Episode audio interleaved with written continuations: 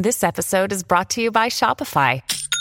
Forget the frustration of picking commerce platforms when you switch your business to Shopify, the global commerce platform that supercharges your selling wherever you sell. With Shopify, you'll harness the same intuitive features, trusted apps, and powerful analytics used by the world's leading brands. Sign up today for your $1 per month trial period at shopify.com slash tech, all lowercase. That's shopify.com slash tech. You're listening to the Dustin Gold Standard on Paine.tv. Ladies and gentlemen, welcome back.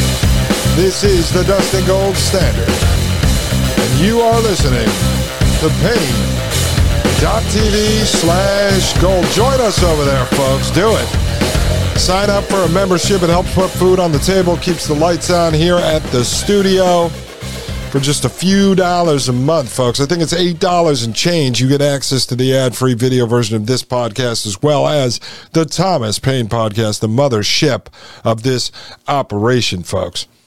All right, let's continue here. It says eugenics became an academic discipline at many colleges and universities and received funding from many sources, including the government, by the way the state is always behind all this fun stuff, ladies and gentlemen. Fun stuff. As Dr. Charles Morgan III told the West Point cadets back in 2018 when he was bragging about all this Frankenstein technology, he said, Isn't this fun stuff? All right, it goes on to say organizations were formed to win public support and sway opinion towards responsible eugenic values in parenthood, including the British Eugenics Education Society of 1907 and the American Eugenics Society of 1921. Both sought support from leading clergymen and modified their message to meet religious ideals.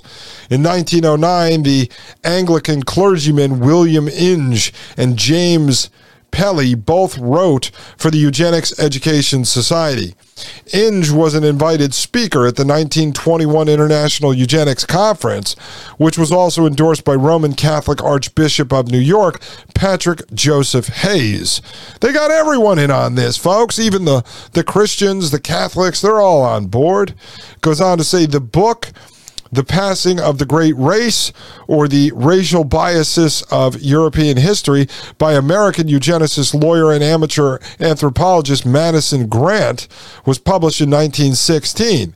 Although influential, the book was largely ignored when it first appeared. It went through several revisions and editions. Nevertheless, the book was used by people who advocated restricted immigration as justification for what became known as scientific racism. And we're going to get into that as well. And I'm not saying all of these things are necessarily wrong. All right. I'm obviously against grabbing 20 little boys and 20 little girls and forcing them to have sex so that you can breed uh, your supreme race or whatever it is. We'll get into it as we go through that term paper, that research paper. We're then going to start to talk a little bit about the immigration policies that were put into place because just because you're against one part of something doesn't mean you have to be against all of it. So we're going to really break it down. It goes on to say three international eugenics conferences presented a global venue for eugenicists with meetings in 1912 in London and in 1921 and 1932 in New York City. Eugenic policies in the United States were first implemented in the early 1900s. It also took root in France, Germany, and Great Britain. Later, in the 1920s and 1930s, the eugenic policy of sterilizing certain mental patients was implemented in other countries, including Belgium, Brazil, Canada, Japan, and Sweden. Uh, Frederick Osborn's 1937 journal article, Development of a Eugenic Philosophy, framed it as a social philosophy, a philosophy with implications for social order social order, very similar to the science of social engineering, this system of total control called technocracy. All right, so you have to say, wow, back in the late 1800s, early 1900s, going through the 1920s and 30s, eugenics was spreading all across the world, similar to how today COVID land, the high school theater production, the vaccine, all that stuff, it spread so quickly. So these crazy, what seemed to be crazy anti human ideas spread so rapidly, even back then. It just seems to magically appear. I don't know. Maybe there was a world government back then as well, folks. It goes on to say that definition is not universally accepted. Osborn advocated for higher rates of sexual reproduction among people with desired traits. They call that positive eugenics, or reduce rates of sexual reproduction or sterilization of people with less desired or undesired traits. That would be negative eugenics. And sterilization, you know what that is, folks. They make sure you can't have kids. It goes on to say, in addition to being practiced in a number of countries, eugenics was internationally organized through the International Federation of Eugenics Organizations, and we'll eventually be looking into that, folks. It goes on to say its scientific aspects were carried on through research bodies such as the Kaiser Wilhelm Institute of Anthropology, Human Heredity, and Eugenics, the Cold Spring Harbor Carnegie Institution for Experimental experimental evolution and the eugenics record office. You see, this was big. This was not fringe. This whole Wikipedia thing starts out. It was a fringe movement. What? Everyone in the high levels of society were involved with this thing. Are you kidding me?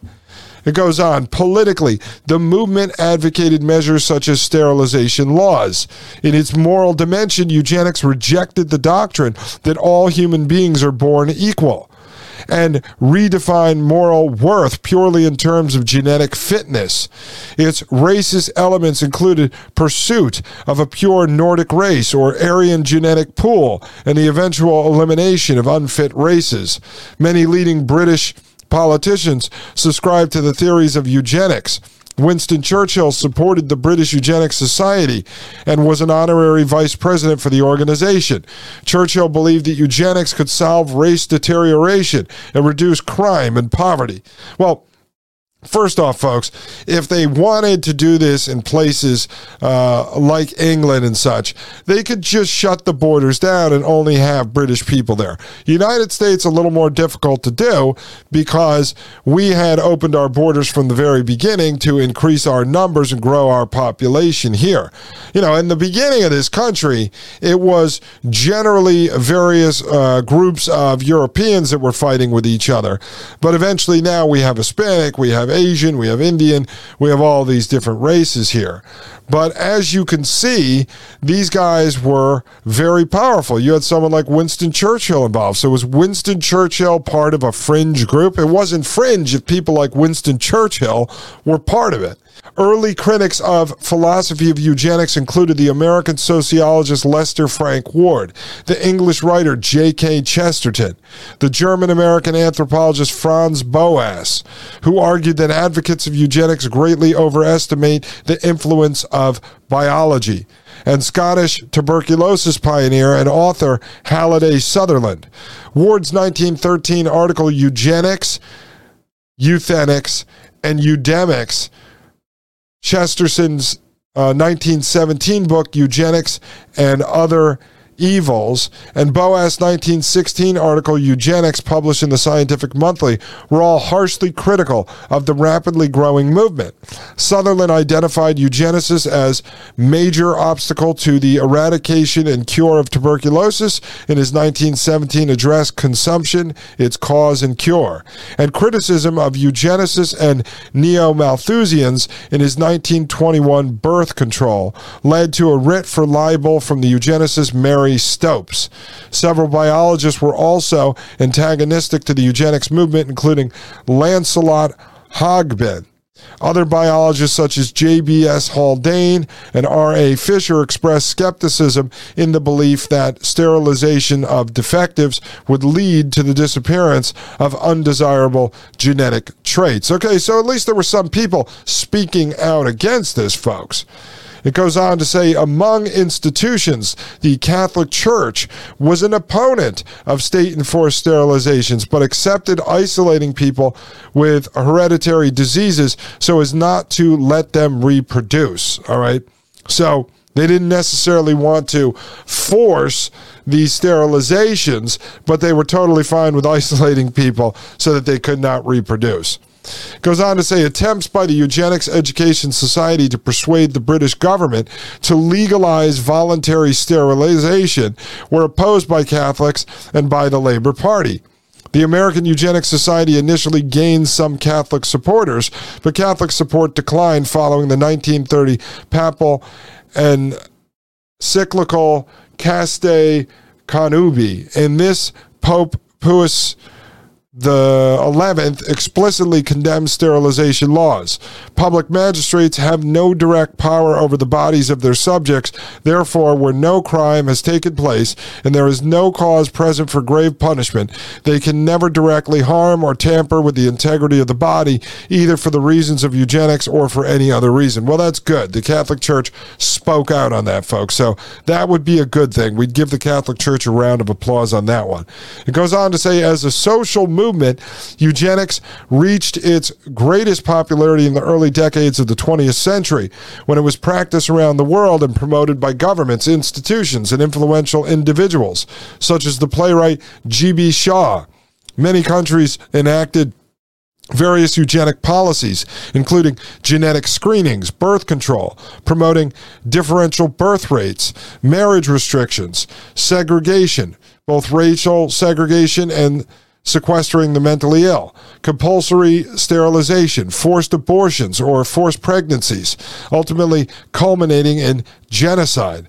By 2014, gene selection rather than people selection was made possible through advances in genome editing, leading to what is sometimes called new eugenics, also known as neo eugenics, consumer eugenics, or liberal eugenics, which focuses on individual freedom and allegedly pull away from racism, sexism, uh, heterosexism, or a focus on intelligence. So you see what they did, folks, is they eventually just rebranded eugenics, and now they have these idiots lining up to get designer babies from companies like Orchid Biosciences, uh, with Peter Thiel money behind it, with 23andMe money behind it, the wife of Sergey Brin, the head of Google, and so now they have people literally doing this to themselves. It's like going on Twitter and you don't write what you really feel because you know you'll be censored and lose your account. So now you self censor.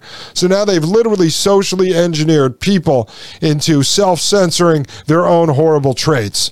And so they're literally saying, well, I have a big nose. I don't want my kid to have a big nose. Let's carve that out in the DNA profile. So you literally have people going into the mad scientists, the Frankenstein doctors, as they turn this thing into a fad, right? This is the social engineering of society. So social engineering works to bring in technocracy, complete and total total control by the scientists and engineers. It also brings in this idea of eugenics, or as they brand it now, transhumanism, right? Because they're going to make you perfect when they merge you with machine. And you know where this ends up, folks. It's a running theme here at the Dustin Gold Standard. This ends with the genocide of humanity, but it won't be genocide, folks. It'll be the engineering of humanity out of existence because none of us are perfect to them, no matter your race, no matter your color, no matter your creed, your religion, your sexual orientation, your gender. It doesn't matter. Humans were deemed imperfect back in 1933 by Technocracy Incorporated.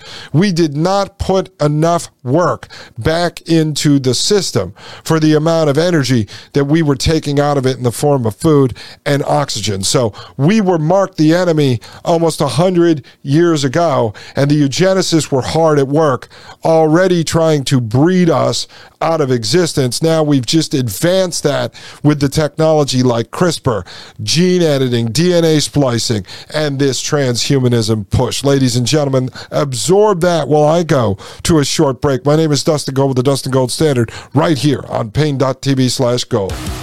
You're listening to the Dustin Gold Standard on paine.tv. Join the discussion at paine.tv slash gold. You're listening to the Dustin Gold Standard on Paine.tv. Ladies and gentlemen, my name is Dustin Gold. You are listening to the Dustin Gold Standard, and this is Paine.tv slash gold. All right, ladies and gentlemen, we're going to get into this paper here. Remember, and now that you have just a layman's understanding of the history of eugenics, nothing new, been around for quite a long time many powerful folks involved with it. It was spread far and wide, really started to grow in the late 1800s, early 1900s. And so we got to go back now to Rexford Tugwell, the gentleman who was very instrumental and powerful on FDR's brain trust, who helped bring the New Deal into practice. The New Deal, I believe, was to begin ushering in elements of technocracy, beginning to socially engineer people into the idea of technocratic control right? The New Deal brings in the Social Security number. Social Security number idea comes from the Technocracy Incorporated documents where they had to assign a number to every man, woman, and child for the purpose of them receiving their energy credit allotment, right? And then you have also in the New Deal just Social Security in general. That's the idea of the government taking your money, investing it for you to create a retirement fund for you. All right, that's the beginning of turning over the control of your money that you produce with your labor or the goods or services that you sell. All right, these are elements of technocracy. So they started to slide in with the New Deal. So as we're looking at Rexford, uh, Rexford Tugwell, inspired by Thorstein Veblen, who inspired Howard Scott, we see that he was also inspired by, up on the screen here, I have that Age of ageofutopia.info article, Scott Nearing and Simon Patten. So I went and did a bunch of research on this. Eventually I'll work it in the show. It's not super important right now. But yes, Tugwell was inspired by Nearing and Simon Patten, Scott Nearing and Simon Patten. And so what we're going to do is we're going to look at this paper that I found here from 2005, Retrospectives Eugenics and Economics in the Progressive Era by Thomas C. Leonard. And I'm going to go through most of this over the next couple of episodes because it's frankly very, very important. It starts off saying this feature addresses the historic, uh, I'm sorry, the history of economic terms and ideas. The hope is to deepen the workaday dialogue of economists while perhaps also casting new light on ongoing questions. And then if you have suggestions on this, you can contact blah, blah, blah, blah, blah at the Journal of Economic Perspectives. But this is very detailed. I read the whole thing about two weeks ago and I said, all right, let me cover this because this is really going to give you a solid understanding of what was going on uh, back in this time. Introduction. American economics transformed itself during the progressive era. In the three to four decades after 1890, American economics became an expert policy, science, and academic economists played a leading role in bringing about a vastly more expansive state role in the American economy. All right. So, right there, talking about. Um, in the three to four decades after 1890, all right, so you'll take 1890, bring that up to say 1930, American economics became an expert policy science, and academic economists played a leading role in bringing about a vastly more expansive state role in the American economy. And I argue that is when they started to bring the elements of technocracy into play. A lot of this stuff being cooked up in Columbia University. And we're going to eventually actually get deeper into that, but you had IBM uh, working out of there. You had the technocratic movement working out of there. You had FDR's brain trust working out of there. So a lot of stuff going on in and around Columbia University. Goes on to say by World War One, the United States government amended the Constitution to institute a personal income tax, created the Federal Reserve. We went over that, folks. Um, I think in the episode where I talked to you about how this is not the constitutional republic you think you're living in. It is not the same system. So it says here by World War I, U.S. government amended the Constitution to institute a personal income tax, created the Federal Reserve, applied antitrust laws, restricted immigration, and began regulation of food and drug safety. State governments, where the reform impulse was stronger still, regulated working conditions, banned child labor, instituted mothers' pensions, capped working hours, and set minimum wages. Now, I'm just going to point this out. We can sit here and debate and argue back and forth on every one of these issues. I'm not necessarily taking a stance on any of these. I'm just trying to make you aware of these things. But let's just add that to the list of stuff we covered in that past episode of this isn't the country that you're living in anymore. So when people are fighting for the United States or restoring America or restoring the Republic, I just don't know. I don't understand what you're restoring if you don't even understand the history of our country. We've changed so many things from what was the founding that we aren't actually in the same system any longer. And that just adds to it, folks. So you could be for minimum wage laws or you could be for mothers' pensions. It doesn't matter. I'm just saying that stuff didn't exist in the founding of the country. So if you want to restore the republic, are we restoring it back to 1776, 1780, 1801, uh, January of 1811? I don't know. I don't know. So you have to stop talking like that because it doesn't actually make any sense. So if you're going to make an argument to restore the republic, we have to know exactly what it is you're talking about. It goes on to say less well known is that a crude eugenic sorting of groups into deserving and undeserving classes crucially informed the labor and immigration reform that is the hallmark of the progressive era. Reform minded economists of the progressive era defended exclusionary labor and immigration legislation on grounds that the labor force should be rid of unfit workers, whom they labeled parasites, the unemployable, low wage races, and the industrial residue. Removing the unfit went the argument would uplift superior deserving workers. Okay. So removing the unfit went the argument would uplift superior deserving workers. So this eugenics policy growing out of the progressive era was about creating a what? A more efficient worker. Well, does that not tie right into the ideas of technocracy that were bubbling at the same time.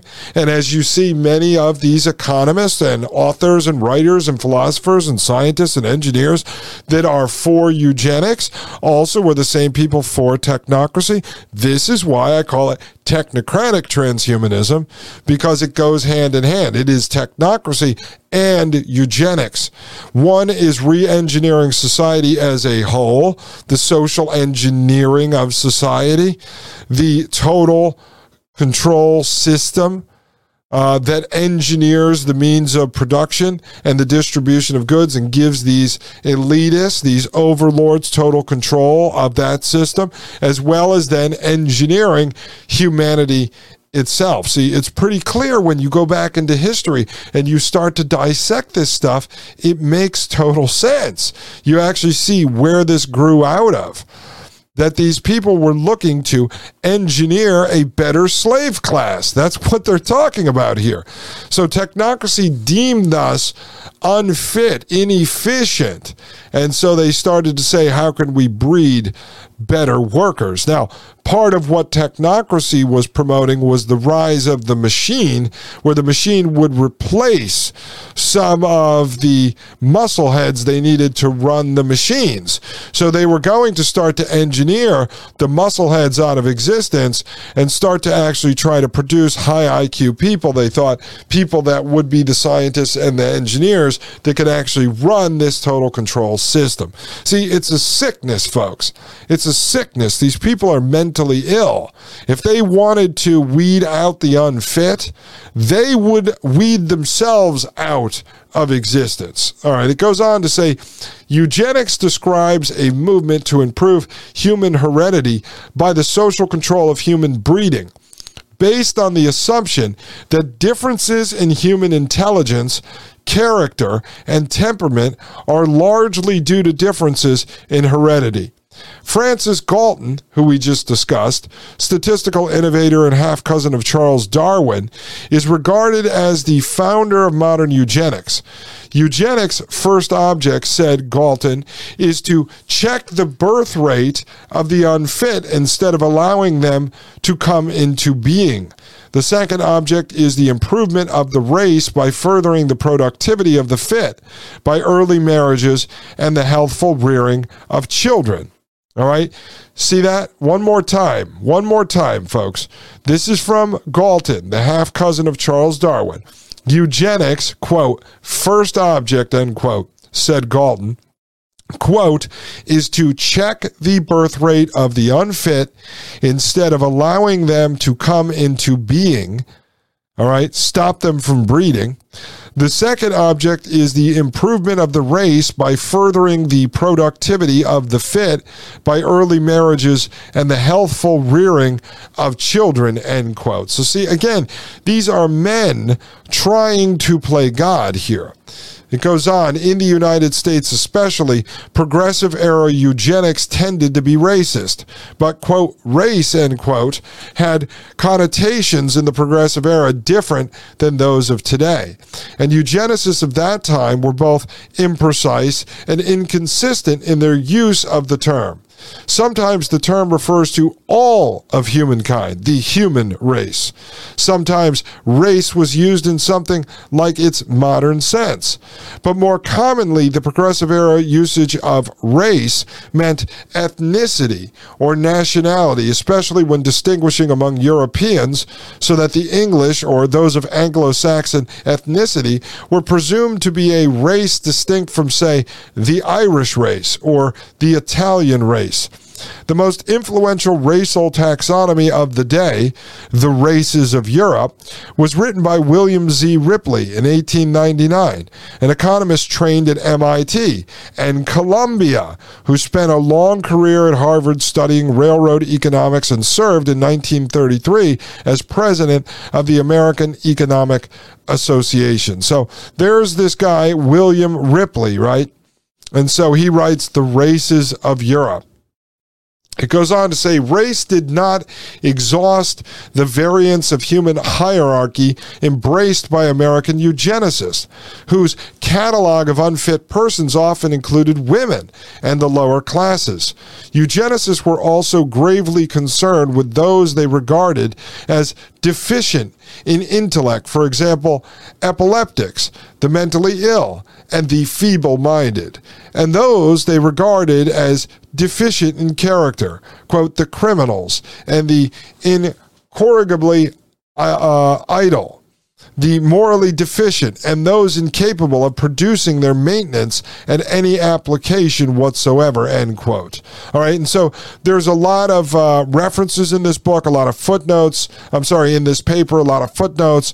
This is highly sourced. I actually started going through some of the source material, and this stuff is just mind blowing, folks. I mean, I knew about eugenics, I studied a little bit of it over the years, and when I started to get into this again, because it ties into technocracy, and I was really looking for the history of transhumanism.